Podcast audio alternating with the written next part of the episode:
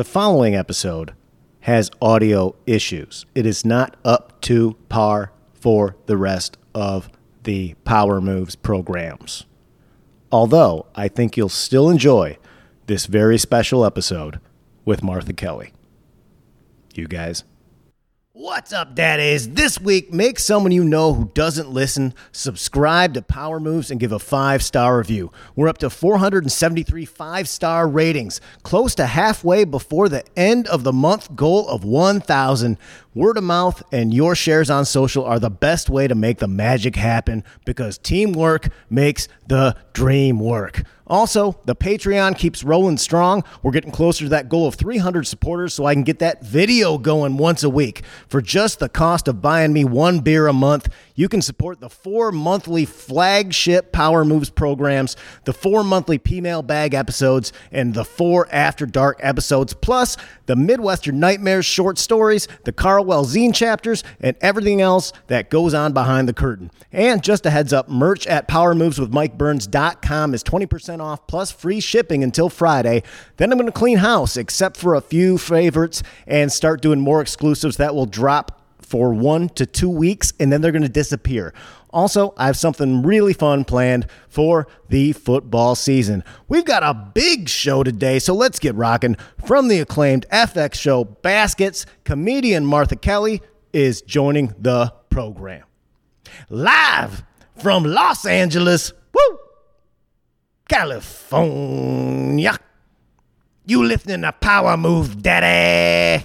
Yeah, we're making power moves, rocking a Detroit groove to some American dudes out making power moves. Straight out of Grand Blanc, Michigan, rocking a one in each hand. My buddy Dave and I are Americans, just making power moves. Ripping heaters and chugging paps. Natty light with no class. Blowing shit up and chasing ass. Yeah, we're making power moves. Yeah, we're making power moves. Right to a Detroit groove. Just all American dudes out making power moves. Yeah.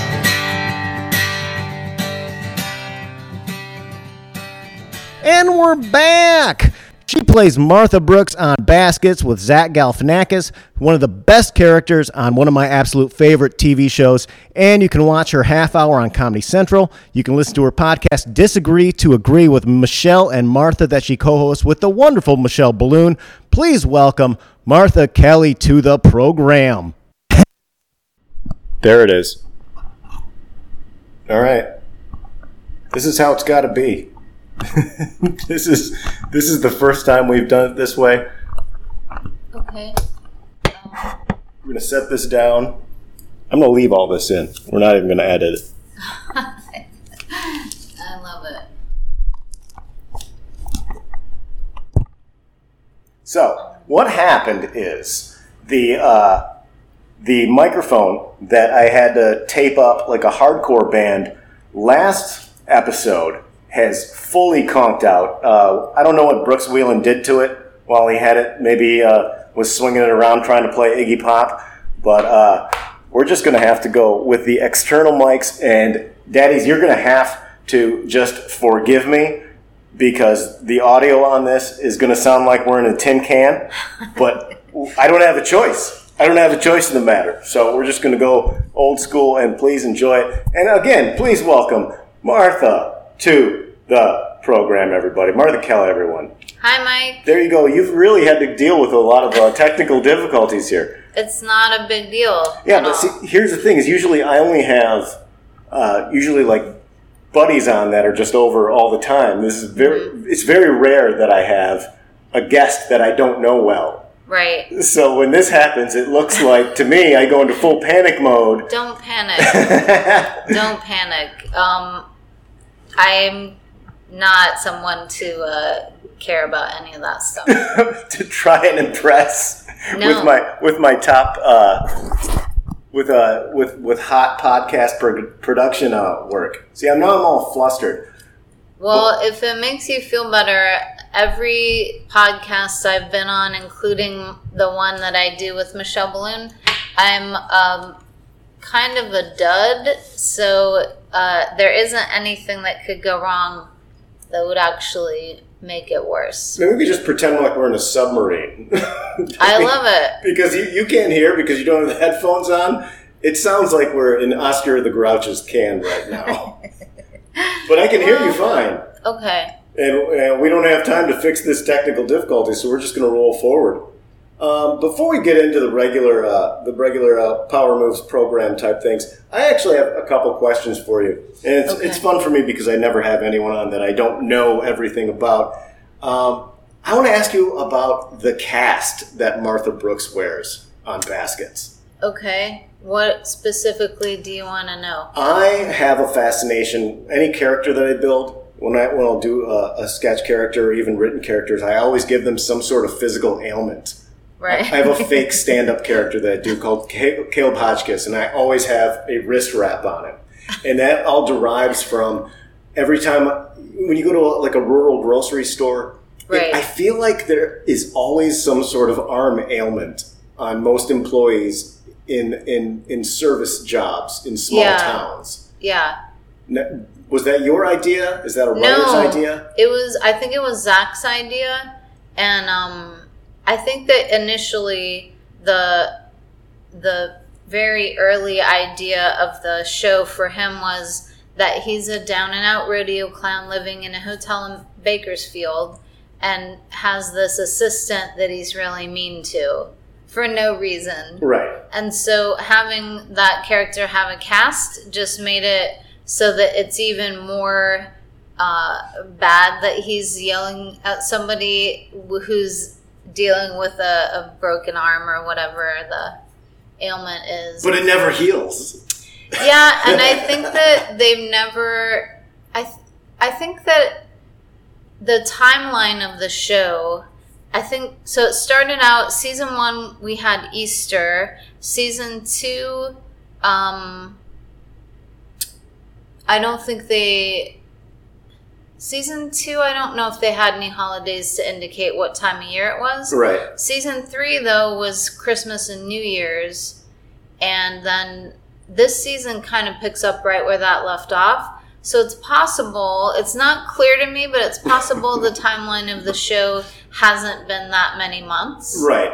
Um, but yeah, so far, so far it hasn't healed. But they do address it in the finale of this season, which is our last season. So um, they will address it. That's it's it's just a, a tragic loss to television.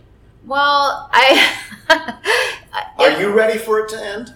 Um, yes and no. Like, um, they told us before we started this season that it was most likely the last season. So that's how we all went into it. Right. Um, but like, Zach is the kind of person who it's always a pleasure to be around him. He's whenever I'm doing a scene with Zach, I feel like okay, everything's gonna be fine because he's always um, even keeled, and he kind of also looks out for other people and take is sort of almost like takes care of other people. So I would love, I would do, I would work on anything with him f until I'm eighty. Sure. Um, But he's he he is an ultra creative and probably has for him it's it's had to have run a course. I think that they didn't want they did definitely didn't want to keep doing it past the point of people wanting to see it, but Right. it's also never I don't think it's ever really made money for FX. Sure. I think maybe we broke even, but I don't know I don't even know if that's Uh, true. It's it's fascinating to find out the numbers of some of your favorite TV shows. Shows like Baskets, Always Sunny. You look up what the actual numbers are, and they're they're in the couple hundreds of thousands. They're Yeah, I don't 150,000 for for an Always Sunny episode, which has a huge cult following. Right. But there's just so many outlets like podcasts Yeah. where it's it's it's overrun and people wait and they they sandbag their shows. We save things here. And me and my girlfriend, we wait until things are piled up because Right. we've become conditioned to want to binge things. right. Yeah. We'll wait for Handmaid's Tale to have two or three, even though we can only watch one of those a night. We have a house Yeah. rule We can't psych- psychologically stay, Yeah. handle more than one episode of that because it's infuriating. I yet, can't. yet we force ourselves to continue to watch it. I stopped watching it season one because it was so upsetting. It is is I- upsetting. it just i also i don't uh, it's also because of the timing of it was like this horrible nightmare administration Correct. and having that as a thing to watch of like look how much worse it could get if religious fundamentalists This is the heightened you know version.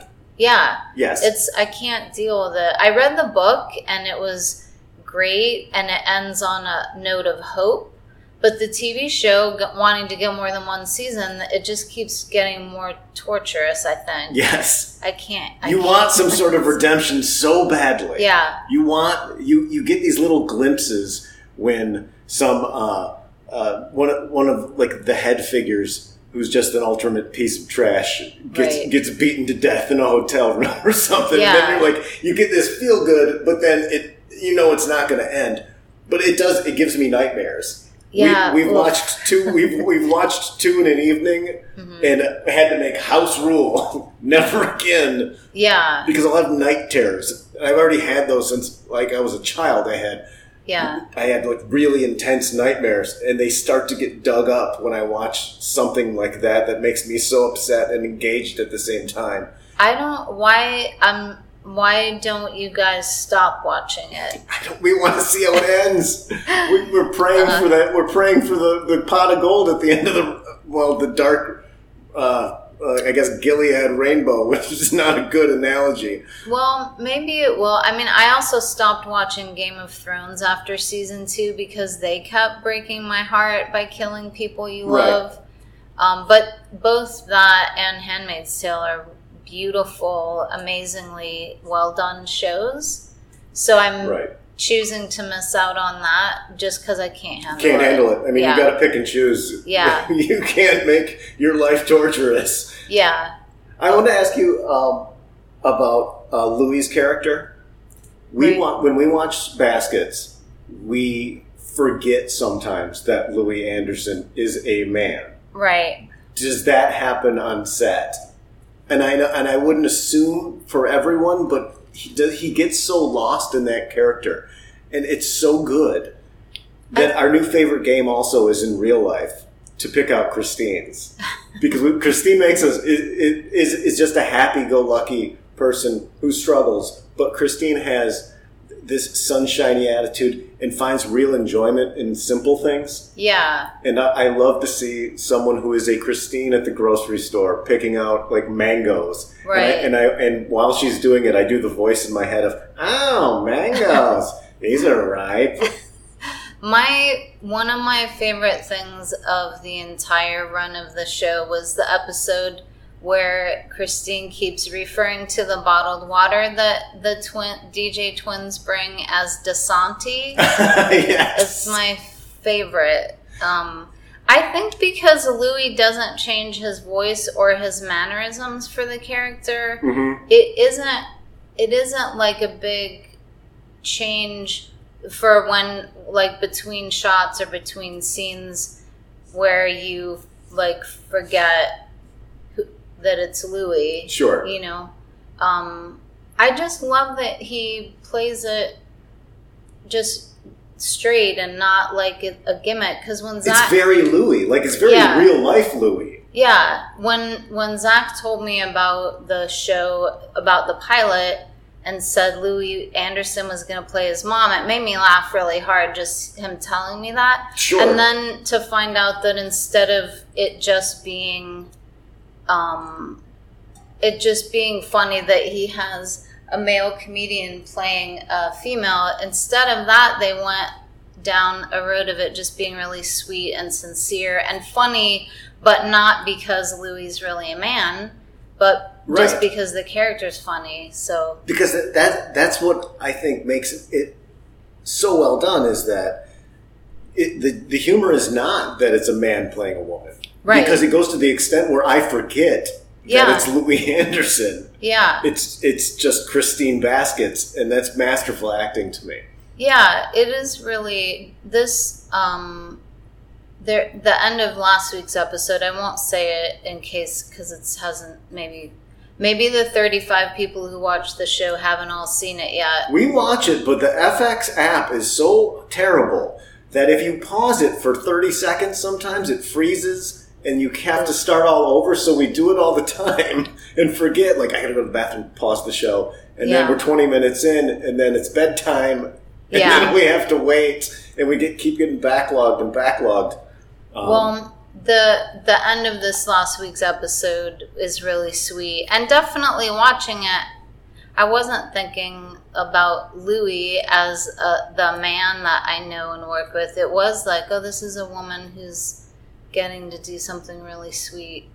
it's it, it's it, it just I think the acting on, on that show and the humor is is what I prefer where it's what's happening there's there's not necessarily punchlines the humor just Right. lies in what's going on and I prefer to write that way and maybe that's why I don't have a uh, writing job but I don't like to pump punchlines in, in scripts I just Yeah. like to for what's going on should speak for itself Right. and a lot of times that doesn't read on the page because it doesn't it doesn't Right. jump out but but to me it makes perfect sense and that's why Yeah. I, I just enjoy that show it's it's so enjoyable more more so than laugh out loud funny and i would always rather watch a comedy that is enjoyable and heartfelt and has pathos as opposed to something that is where the characters say things that people wouldn't necessarily say in real life Right.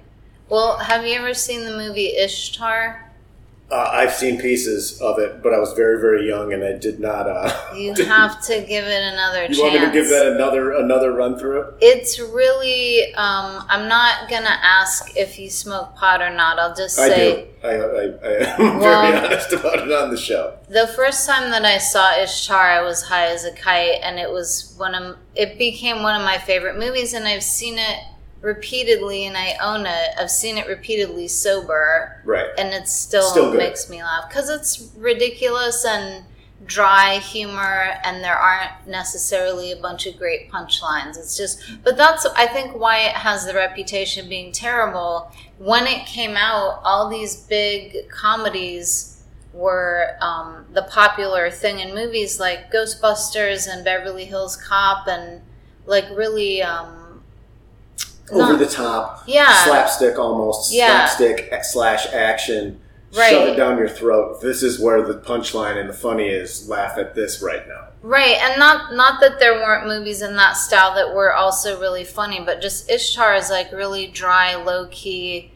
ridiculous, and it is super fun to watch high. So I recommend that you and your girlfriend get high. I will put it on the list, it. and I will eat some of those uh, little chocolate blueberries that I like because I don't handle marijuana well. I'm a, I'm a novice at it. I can only have a little bit. So are chocolate blueberries edibles? yes, they're five milligrams per. I don't even know It's, what a, it's that. a very low dosage. okay. So it, it will not get you, I'm high. It'll just make you, oh yeah, I'm relaxed and the stress from my day is now washed over me. That's nice. Right. When I, I there weren't edibles before I got sober. That all came out after I was since I've been sober. So I I a little bit wish they'd been around back then, but um, I wasn't someone who was good at handling being high. Right. So maybe it's better they weren't. It gets, it, the, the marijuana situation now, Martha, is so scary. It's terrifying.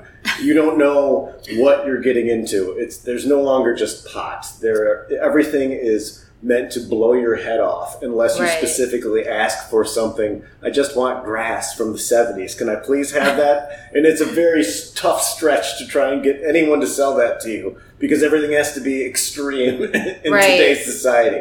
But there, but there. So I've been sober 15 years, and back at that time, there was sometimes super strong pot, but you couldn't find out how strong it was without smoking it. Correct. And then my mistake was always to worry it wasn't going to be strong enough and smoke too much, and then be like, I've, I, one time, it was 2003 and like i had just met all those chicago guys like kyle and matt Mhm. and um and a bunch of them were, and Chris Fairbanks and I were at this bar, and I was already drunk on like half a pitcher of beer plus earlier drinks from the night at this bar. Right. And then they passed around pot. And anytime anyone said, Do you want to get high? I always wanted to say yes. I wanted to be part of something. Right. You don't want to. You don't want to. You don't want everyone else to be high, Right. and you, then you're left outside of the joke. And all these Chicago comics that I thought were really funny, I wanted to be cool and in with them. so smoked this pot, and it. I had two hits, and then I spent the next like three hours just sitting outside the bar in this little alcove doing this. Not, I could not even speak. sure, I so get it. And it- that wasn't that fun. and that still happens. Like I'm, you know, notoriously for better or worse, I I, I, I drink a lot of beer. I, it's part of my brand almost more so than it is in real life. At, in real life, at night, I like to watch uh, uh, cooking shows, and and um, my girlfriend Melissa and I we, we split a bottle of Pinot Noir and uh, two three glasses of red wine. That's it. In my heyday, it was 16, 18 beers and a half bottle of whiskey, and I've cut way way back. But the one thing that you can never get a tolerance for is the marijuana. I Yeah. we, we go to this bar called the Roost over a few blocks away with me and me and a couple of the fellas every Monday. We have Monday night beers, and one of our buddies has a you know a vape pen, but he has it mm-hmm. like it's like a hot rod of vape pens, mm-hmm. and it comes in a case, and he gets it out. And usually those vape pens are very calm and soothing, and there's something that you can just enjoy and have like a relaxing evening. Whatever Right. this is made me turn into that as a 43 year old man. Never, uh, so ashamed, so ashamed. And in the bar, we go outside, we all have a hit, and again, I have that. Uh, well, I want to take two big hits to make sure that I'm as high as everyone else because Right. usually it was a horrible, horrible mistake.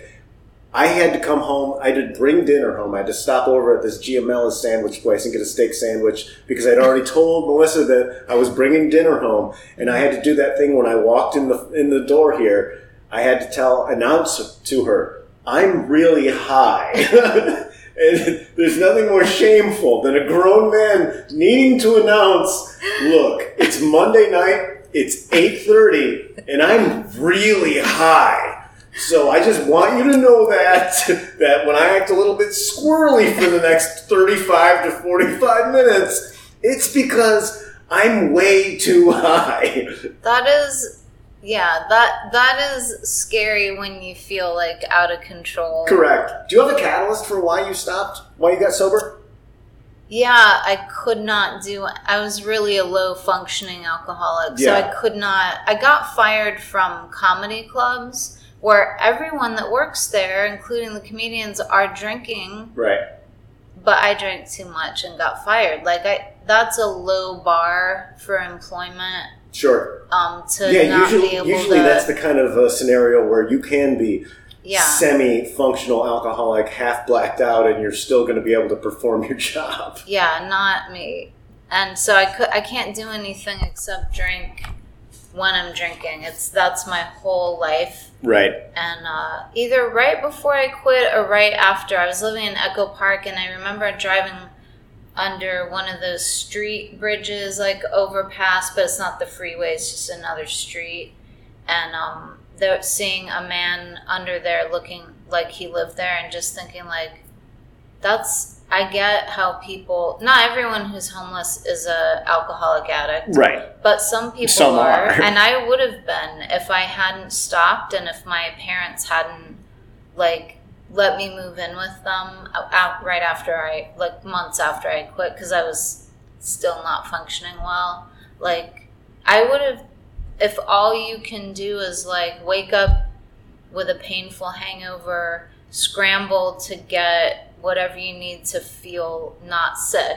Two more beers, which is usually two more beers. and then you know by that night physically you're feeling better emotionally you, i would be feeling worse and i would think i'm just going to drink tonight and i'll try to be sober tomorrow and then my, that became my whole life Yeah. and i couldn't do anything else And your body, some people's bodies aren't good at drinking.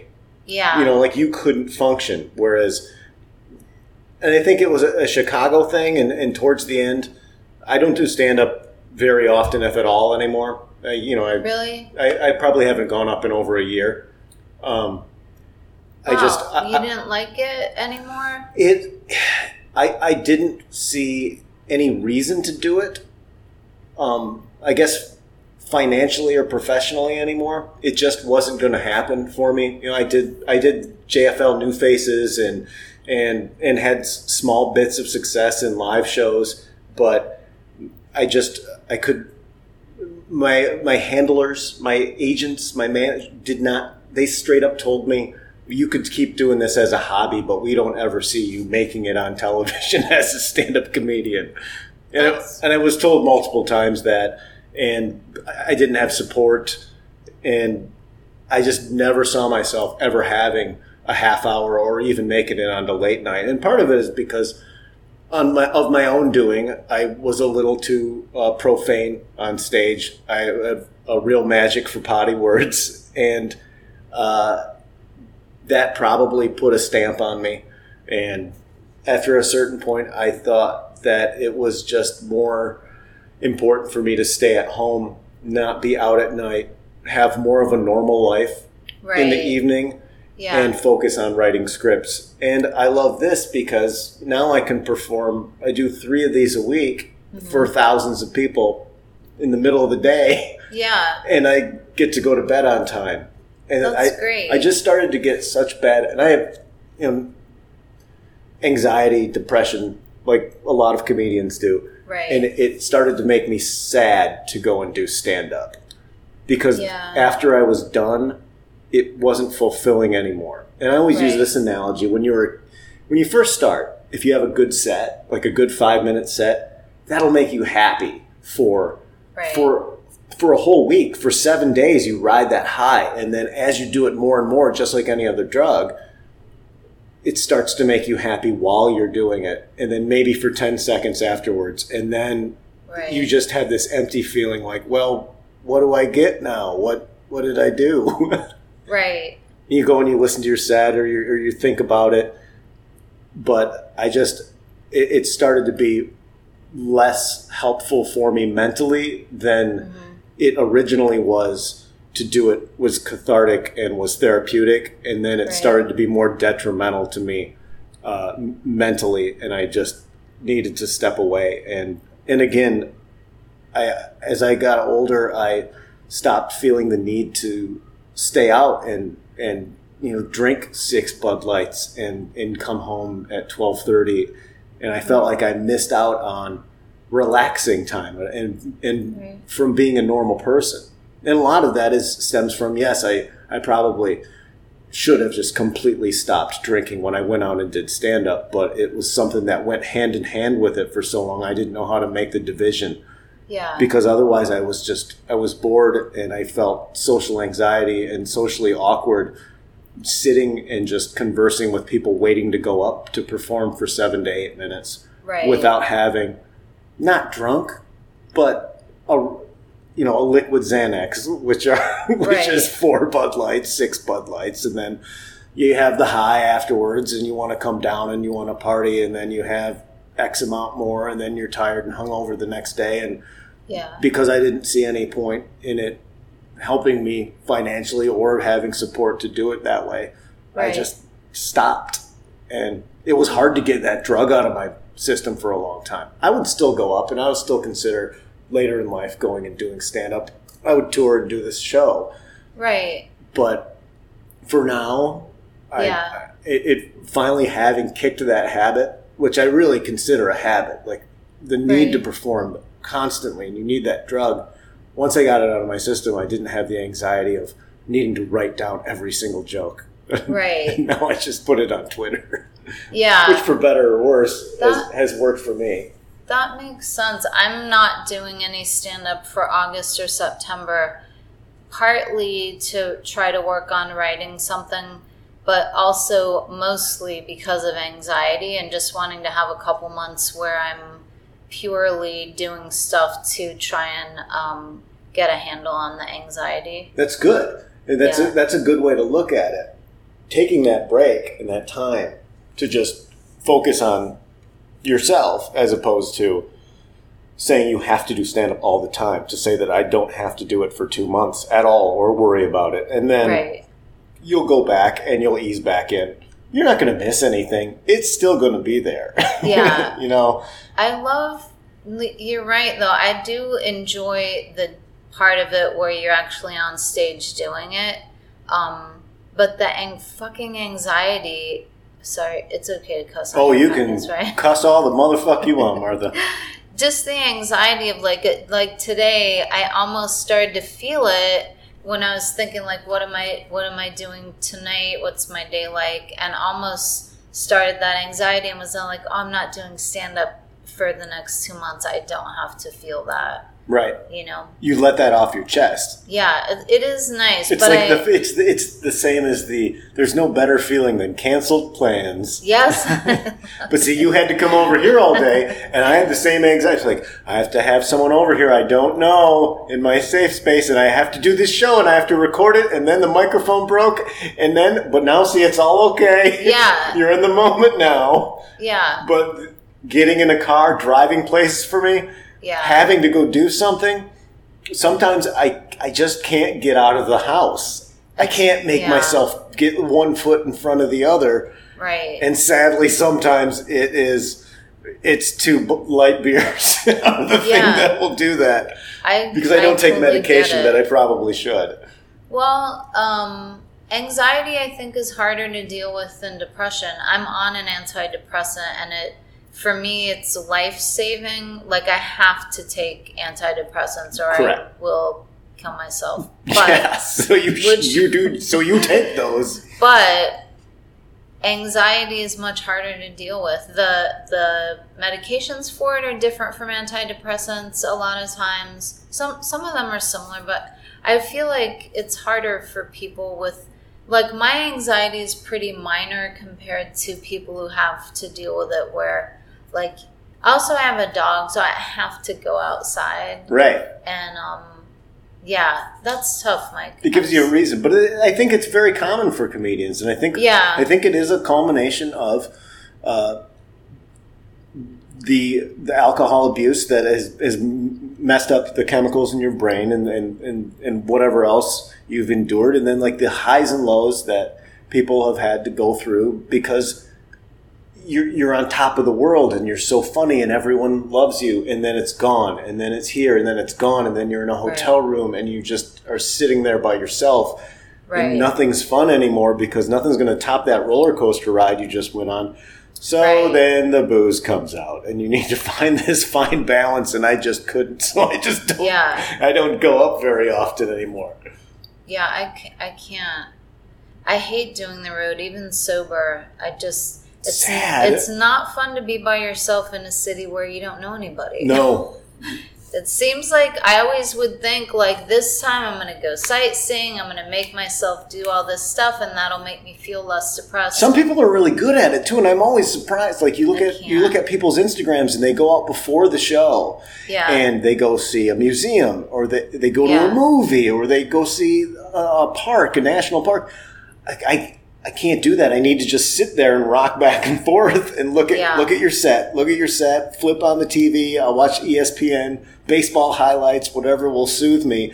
And then I made this whole trip to go out of town and I didn't do anything with it because I just couldn't physically make my body go and do such a thing. And it isn't always even even if you do make yourself, it isn't always worth it. Like when I was in Madison last year, um, at the end of spring where it was still super cold there, I was like, I'm gonna walk around the town square and go and do stuff and be active and see if that makes me less Because Madison, wisconsin is such a nice place. If you were with like friends, Yeah. you'd have a great time. And instead, I just, after the second day, was like, I just feel like either I'm a serial killer walking around alone with strangers, or some serial killer is going to see me and kill me. And I then I was like, I'm not doing that These are both terrible options. yeah, it's, I'm never going. When are you going to eat again. cheese curds by yourself? That's not fun. you need friends for cheese curds. Yeah. Do you want to do? Uh, let's let's do a segment. We're way deep into the show. I could just keep going with this, but uh, I, I I feel bad. We should at least do some of the actual program. Um, this is a segment we do called "Try and Do My Thing," and that's usually some obnoxious thing that I've done throughout the day. But I found this other guy that is on the Nextdoor app. Do you have the Nextdoor app? Uh, no, I'm scared of it. It's terrifying. I- Although Best of Next Door on Twitter is very fun. Yes, yes, Yeah. like that, and this comes from. Uh, this is like something that would be on there. Uh, my uh, girlfriend Melissa loves murder shows, loves murder books. Like that is where she finds comfort. Whereas I watch NFL football, she likes to hear about these horrific tragedies, and somehow that that brings her comfort. So she loves Nextdoor app.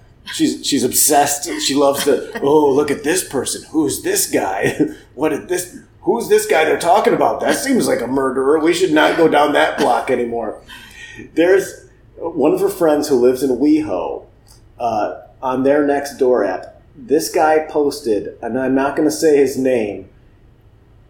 The uh, title of the post is "Banned from 7-Eleven. Pr- Please assist." Uh, I have again been banned from the Hayworth 7-Eleven. It's the Hayworth in, in West Hollywood for unjust reasons. Please know that it is perfectly legal to fill a 44 ounce big gulp with delicious pump chili and oh. cheese as long as you pay for the cup. Oh. No, you don't have to buy a hot dog. This is a fallacy cooked up by the sheeple and extremist media. Cindy at 7 Eleven is a liar. If oh you stand by me as a neighbor, please sign the petition below. I will show the cashier all of your comments, and the cashier will surely put me back in their good favor. That's And there's a photo of the chili and cheese machine from the 7 Eleven. And this is very near and dear to my heart because I put this in almost every script that I write. Every script, and this is this is from two days ago or from today. I forget when she sent me this. Every script I write, I have some dirtbag character go into 7-Eleven with a like a bag or a uh, big gulp cup or a, one of those from from home novelty size 64 ounce uh, insulated uh, coffee mugs and fill it up with chili and cheese. And then when the the cashier puts up a stink he just points at the thing free and then just walks out. And I, I'm fascinated that this guy A is actually doing this. B, I, my ego makes me want to to think that he uh, is some sort of fan and follows me on a Twitter account or something, and is actually going out and doing this eh, as an homage to me. I like to. I want that to be true, but also. It upsets me because if he is doing that and not giving me credit and tagging me, then he's ripping me off. He's ripping off a bit, Martha, and it's not fair. I So this is how. I'm taking it back. I'm taking the bit back and using it. I should use his name, but I don't want to get sued. I can't believe how people wouldn't be embarrassed to do stuff like that. no. like it's weird to me too that comedians like we like to go up in front of an audience of strangers and have them look look or I pref- like I don't I can't think about them looking at me. I just think about what them listening to what you're saying. So I like that attention, but the I would be fucking mortified if I did something at a 7-Eleven that made other people go, "What is she doing?" right, because it's in real life. Yeah, and most comics don't do crazy stuff out in public. And nor would you go up. It's okay because you're in charge. You know, When you're on stage, you're in charge. So you can tell 300 people about the one time that you uh, bonged a pint of uh, rail uh, dark rum and then shit your pants in, in front of an entire uh, rowboat, uh, uh, like a tourist boat, on, you know, what, what have you. You can li- literally say anything.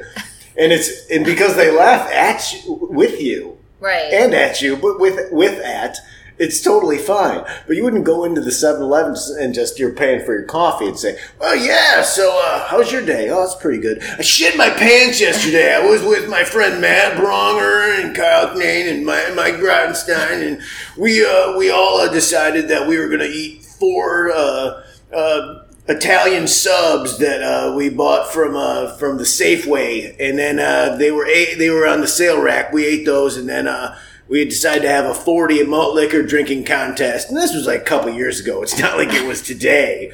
And then, uh, yeah, um, uh, uh, Bronger shit his pants. Uh, and then we, we, we thought it was great. So uh, I took my pants off and I gave him my boxers to wear. This was in the, we, you know, we were in the mall. We were at the Mall of America, and I took off my boxers and I just held my wiener and made sure that no one saw it. And they had gathered around me, and like, and then that guy would look at you like you were a sociopath and call the police. Is that Maybe a- not in Los Angeles. No, I just that's that's fabricated, but it's not so far fetched. I mean, I'm still fascinated by the each person eating four Italian subs. That's yeah. impressive. No, that's that's important. That's why. Well, if it was an actual bit, in reality, it would be you had a half of one. But for the purpose of the bit, you got to crank that up to forty five percent of reality and, and make it into four, one for each. I want to give birthday wishes to uh, Power Moves family members, big homie Vince Averill, Daddy Brido, Joe DeRosa, and Rich O'Toole, who are all celebrating this week. It feels weird to do actual formatted pieces without the microphones. I'm going to have to see how this sounds. There might be some compression that I'm going to need to put on this for the Oscar the Grouch trash can episode, which is this. Uh, let's get into some power foods. That's when we talk about some things that are just absurd in the food world, Martha. Oscar Mayer is releasing a hot dog infused ice cream sandwich. Oh no. Uh huh.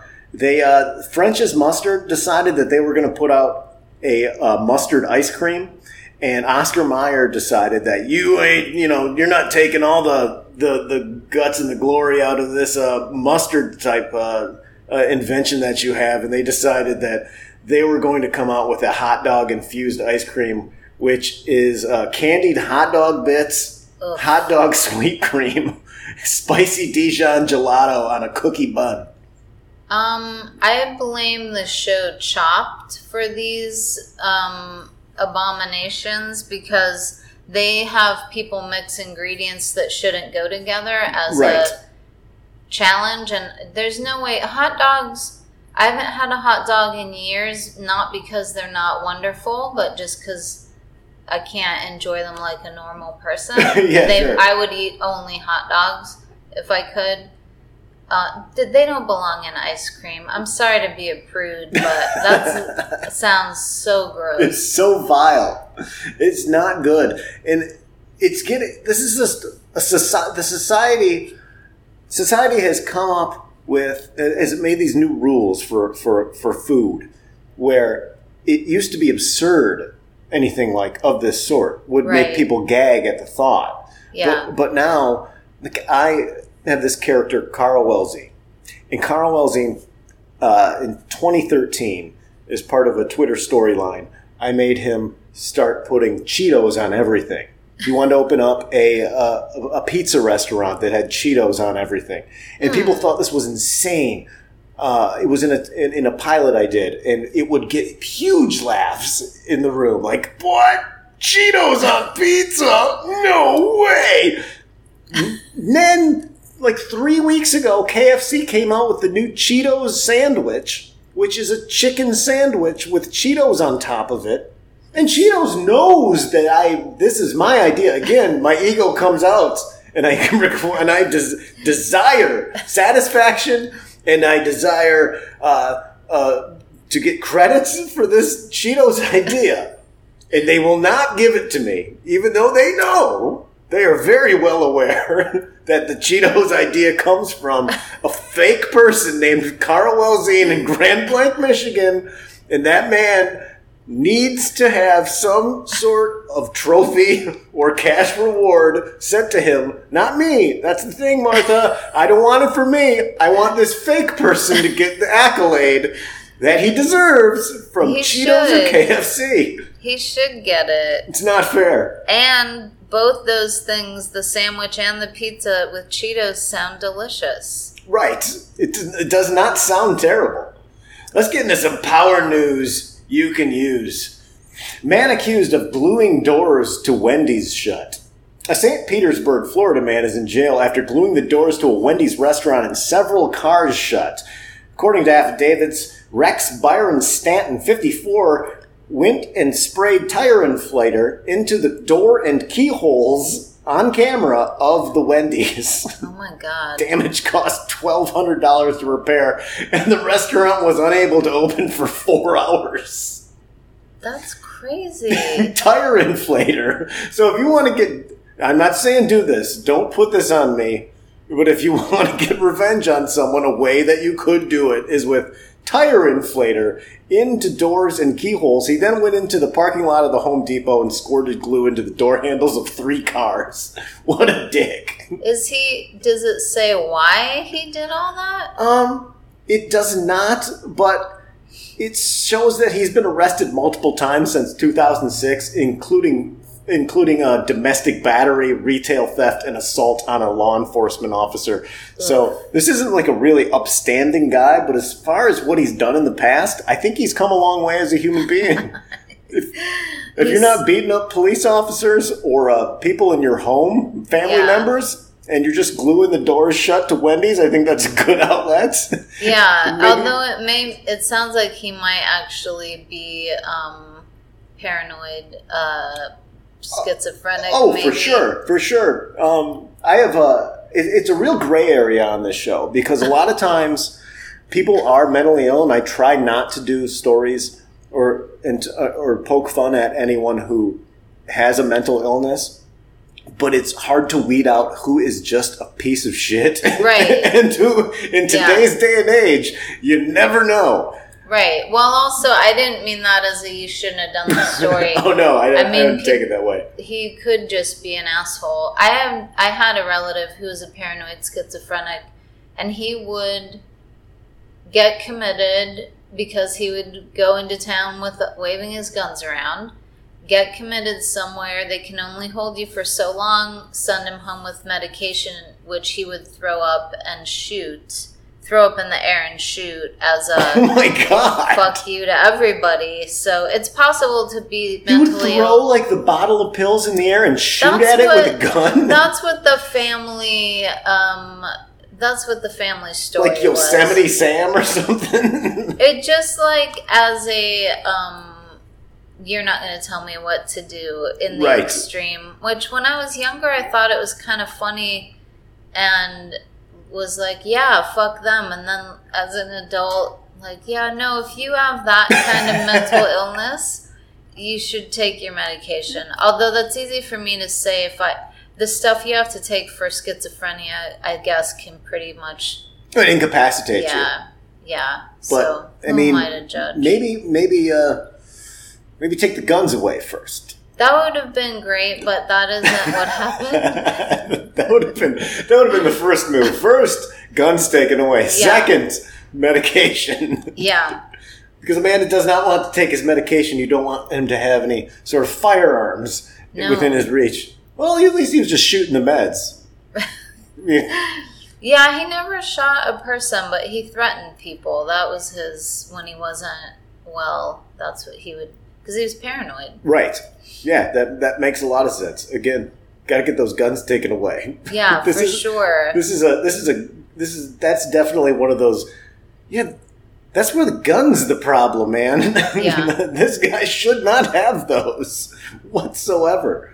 yeah, as we've all all learned, and uh, you know, thought you know it's a it's been a it was a rough it was a rough weekend, and uh, Yeah. I decided to just not touch on that and plow through and make fun of stupid things because that's what makes me feel better about the world, Martha. Somehow. I hear you. Definitely. Let's move on. Woman denies owning meth inside her vagina. It's from uh, Smoking Gun on Twitter. Oh my god. A Louisiana woman arrested yesterday denied ownership of methamphetamine that was discovered inside a plastic va- baggie inside her vagina. Ashley Beth Rollin, 23, was questioned early Wednesday, but Wednesday by police after a man accused her of stealing $5,000 from his home. The victim, Eugene Dix, told West Monroe Police Department officers that Roland had stayed with him in his apartment for the last week. So she's been crashing with this guy and peeping out this stack of bills. Dix alleged that while he was showering, Roland took his cash and left the residence. The affidavit identifies Dix as Roland's boyfriend. So this isn't just a week time thing. This is like this is getting serious. Also, um, who keeps five thousand dollars cash in their home? Eugene Dix does.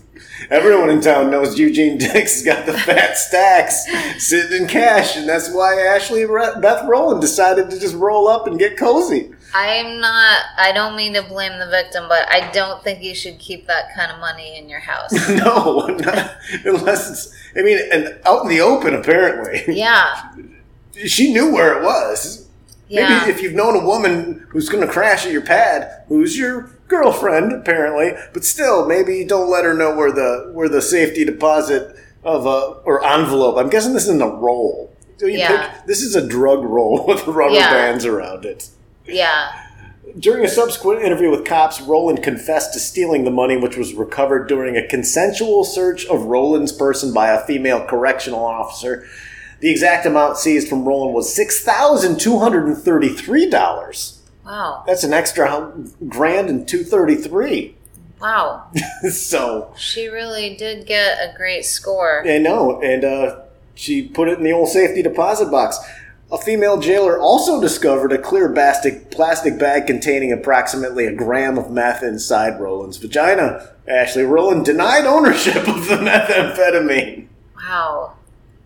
That takes a lot of balls to have something found on you and claim it doesn't belong to you.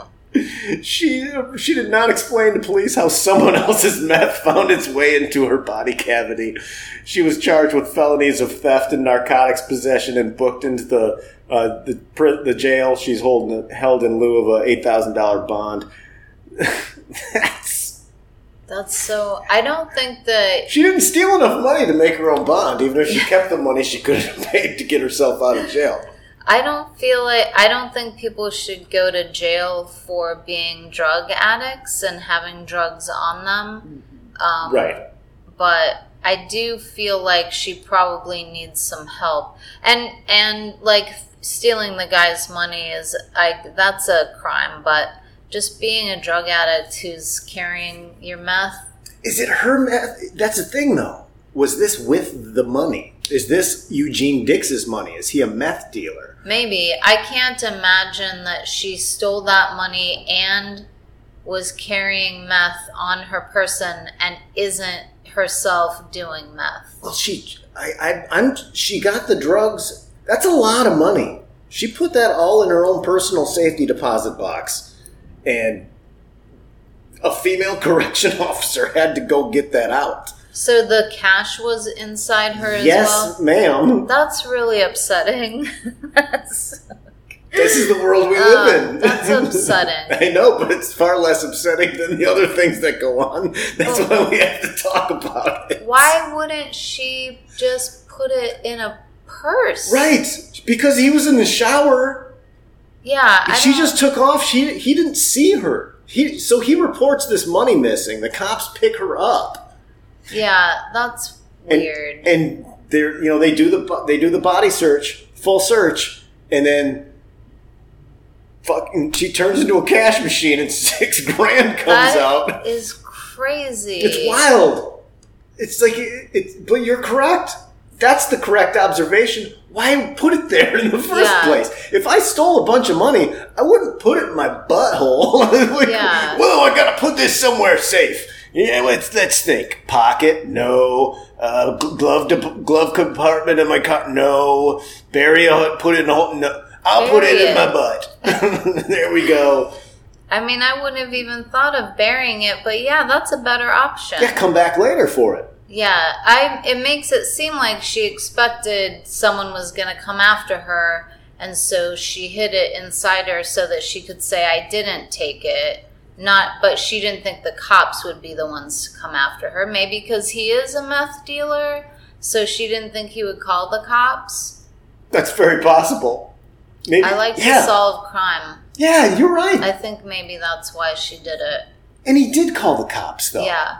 Why would Huh. Why would you have that much money in your house and meth?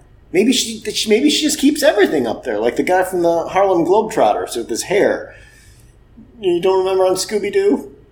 Ah. Where he kept the big afro and he'd keep like chainsaw. If Shaggy needed something, it was just he kept it all up in there. Maybe she keeps everything: lipstick, her phone. That is really not. Um, that is not what feminism was made for. no, I don't think so. That I is think not this- a good idea. I think this is the opposite. I think this is the complete opposite of that. Um, boy, this was.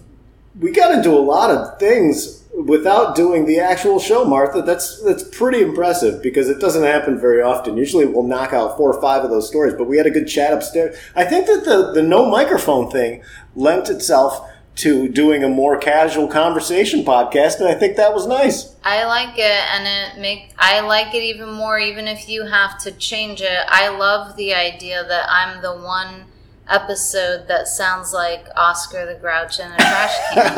That makes it distinctive. We'll see if the compression works. Hopefully, that compression uh, will will clean this up a little bit, and and people won't mind. That's the thing. People, I get I get so testy and upset with the qual- sound quality because we do it's twenty foot ceilings in here. It's not padded. I don't do it in the studio. I just prefer to do it here. Usually, it's it's it's a little more condensed, but. This is going to drive me insane. This is where Well- Melissa's going to sit there while I'm trying to edit this because I'll just keep tweaking and just keep picking scabs until it sounds like worse somehow in some other way where b- both of us sound like Jabba the Hutt. Like, like no, but like Martha's voice sounds like a real, real like baritone now. It sounds nice. You could just say we are in a trash can and have people visualize it and I- have it be a fun thing. I don't have a problem with that. Let's just go with that. Let's just go with that I like story. it. Dumpster. How about a, the studio dumpster? Here, live in Los Angeles from the studio dumpster behind the Sizzler. You're listening to Power Moves, Daddy. Before we finish up with Power Grooves, uh, I want to thank you, Daddies, for those five star reviews and app on Apple Podcasts. Please do yourself a favor and join the K Money Club at patreon.com, Power Moves with Mike Burns, and follow the at Power Moves podcast on Insta. Also, I want to thank the incredible Martha Kelly for joining us today. Thank you so much. You can follow Martha at Martha Kelly3 on Twitter. You can subscribe to her podcast, Disagree to Agree, with Michelle and Martha. And I'm assuming that's up most places that you can listen to a podcast. Yeah. Yeah. It sounds great. Yours sounds great. Yours sounds Yours- profesh. But yours does too. I listened to it earlier today and it sounded really good. Wait so- for this one. And you said in that episode I was listening to that the air conditioning was on, but I couldn't hear it. See, so that's the thing is, I think when I edit, I have you know headphones on and I have it cranked so I hear everything. And gotcha. again, Melissa will will see me yell and scream, and she'll let me listen to that. It sounds fine. Can we please watch Bosch? Can we please turn on fucking Bosch? We fucking turn on Bosch. God damn it! I'm hungry. We're supposed to make tacos. It's fucking ten thirty, Mike. Jesus Oh. fucking Christ. I'm glad I don't know how to do technical stuff because I can't get into that. I had to learn how to do all this, and it was just a fucking nightmare. I'm an old, I'm just I'm too old for any of these things. Look at this laptop, Martha. This is it weighs five thousand pounds, but I know where everything is on this. I've turned into my father. Like it's like I you like need to get you need to get a new phone, Dad. Like I know how this one works. Like, but this would be easier. Like I don't care because I don't know how that one works. Let's get into some power grooves. Um, my song this week is Cumberland Gap by Jason Isbell in the 400 unit. Uh, Jason's someone I really respect as a person and a musician. Guy's great. If you follow him on Twitter, he, he's got a good head on his shoulders. He's got a different viewpoint uh, as far as a uh, country musician goes, or alt country uh, as you, you might consider him. He's a former member of uh, Drive By Truckers, which I'm a big, big fan of that band. And this song in particular, it's live and it is filled with all kinds of rock and roll pathos. It, it, it gets me in the gut. And another thing from Jason that I'd suggest you check out is the song Something More Than Free that's off the album of the same name. Uh, that's a very special song to me and inspired me to write a revised pilot of the Carl Welzein story as a live action script the way I wanted it. Uh, I am considering sending that out to Patreon members, but I'm still not comfortable showing it to the public. It's much more real than the original Power Moves pilot. Um, it's it's still funny, but it's sad. Like it's one of those things. You ever write a script, and I had to do this while I was writing this. It would make me break down in tears in parts, like get welled up because it, it was so painful to me to make a fake character feel like pain, like to beat up someone, but Right. you're do what while you're doing it, you're like, I'm sorry, I have to do this to you, but oh, your your life's gonna be fucked after this page. I'm sorry, man. Uh, Martha, what have you been listening to? Um, well, I listen to a bunch of different stuff, but the past couple days I've listened to The Killers, um, just a variety of their songs. And then today, uh, heard Despacito on the radio, the original version, That's and then great. listened to that and the Justin Bieber version. And uh, there's a reason it was a huge hit. Yes. It's a great song. Yes. See, that's. I love that everyone on this show tends to have different tastes and different things. Like I don't subscribe to different single genres. I, it's Right. just it's just sometimes you get a song that makes you feel good and you just keep pounding it for a couple weeks and then Yeah. you move on. Like if you look at this stack of cassettes, like it's all over the board. I'm Yeah. going. I'm currently going back and forth between that Judas Priest "Ram It Down" album and Janet Jackson's "Control," which is such a good album, Martha. I can't Yeah. stop listening to it. It is. Did you uh, do you like her Rhythm Nation? Oh, absolutely. That's great. Uh, there's just her. Her catalog is so chock full of things, and the great thing about Janet Jackson, you don't have to have the guilt like when you listen to a Michael Jackson album. Yeah. That's what I, I, I came to that realization the other day. Like, ah, fucking kind of sucks. You can't listen to Michael Jackson music anymore. But you know what? Yeah. Janet Jackson's got plenty of shit. I'll just Yeah. I'll just stick with this. And God forbid anything bad comes out about Janet Jackson, and I have to take that away. But it's a perfectly good substitute. And I argue Janet Jackson's full catalog is on par with Michael's. So Yeah, you know what? Moving great. on. Moving on to the Janet Jackson control era, and uh, we're chucking out all the old, all the newer Michael Jackson stuff. I think like you can still listen to the the Jackson Five things though, because you know that was that's before. I think anything before Michael Jackson turned into a monster, that's Yeah. a different person. Yeah, Would that make does that make sense? that is. Yeah, it's a, I mean, it's- that's a gray area discussion, but Well, he was a victim when he was a kid. right. So you're listening to victim Michael Jackson Yeah, as opposed to uh, predator Michael Jackson. yeah. It's, Sadly, the victims tend to turn into predators. Not always though. It's only people who have something. Oh I yeah, think missing I don't in think always. brain. I think a lot of I think a lot of times you get a combination of someone who had some inherent badness in them, and then something bad happened. It's always Yeah. it's always this perfect storm when you get like a serial killer. It's always Right. someone who had horrible things happen to him as a child, but was also maybe a inherent bad human being. Yeah, and that's and that perfect storm just turned them into this monster. Well, some people are born with with a really hampered ability to feel empathy. So if they are victimized, then that tends to turn them into a monster. Right. So I think all monsters and predators were victims, but the majority of people who are victims don't grow up to, to hurt people because they still have empathy. So they're a lot of people respond to being a victim to abuse by having more compassion for other people. You know. Yeah. Oh, for sure. And before we go, tell us about your podcast. Oh boy, I don't know what. What is it? Just you and Michelle It's- Biloon arguing about Well, shit? it was, we don't even argue that much. It's I wanted it to be um I wanted it to be like a self-help uh okay, we're starting out on this date. These are the goals for a complete transformation because it's summertime and when I was growing up in high school, every fucking summer I would build my own hopes up thinking I'm going to become a completely new person before next Yes. next year school starts. But then it we do some talk about different things that we're working on, but mostly it's just we've ended up talking about some political stuff and uh, it always is off the rails, but I don't ever feel like I enjoy listening to my part in it. So I don't, I don't know what we're doing. Well, Yeah, I'm sorry, okay. that's another good commercial.